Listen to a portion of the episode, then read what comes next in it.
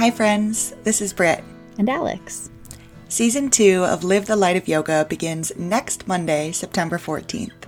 This season takes on a different structure than Season 1. We'll explore the themes of faith, spirituality, and yogic practices as they directly relate to these uncertain times we're facing both as individuals and as a collective. Again, the season airs on September 14th, and in the meantime, we hope you enjoy this short clip from the first episode. To receive notification of the first episode, make sure you're subscribed to this podcast on iTunes, Spotify, or your favorite podcast app.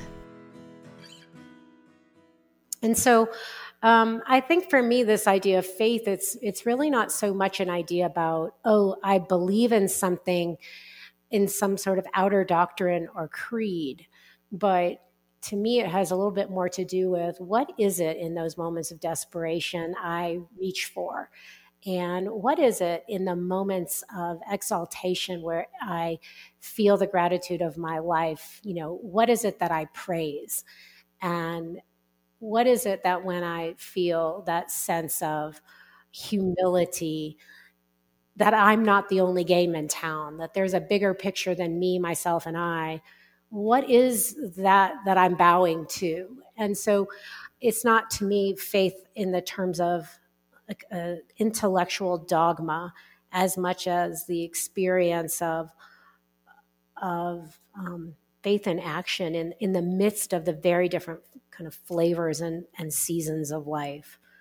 And so, I, yeah, and I, and I think that when I was answering that in that moment, um, COVID 19 and sheltering in place, and the fact that our work took a dramatic change across our country, and that the disparities of access to health care that are so racially determined in the long-standing you know mechanisms of the structural injustices of our country were highlighted.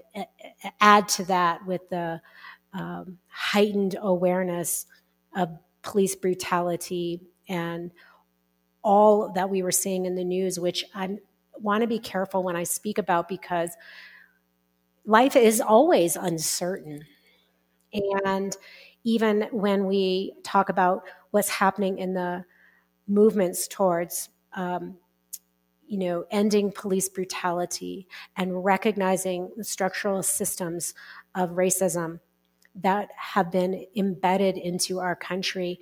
And then we see things on TV or we see things now on um, our social media feeds about the police brutality. It can feel like, well, that's a new thing it's not a new thing. It's just, you know, it's being filmed.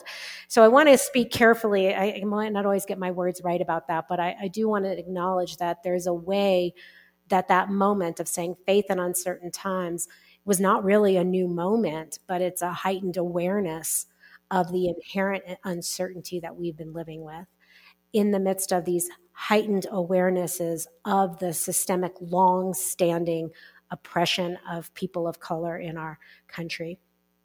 And it's um, so to me, it's a little bit of a rub to put words to. It's not any more uncertain than it ever has been, but it seems to me that we're much more aware of the nature of that uncertainty. It's closer at hand.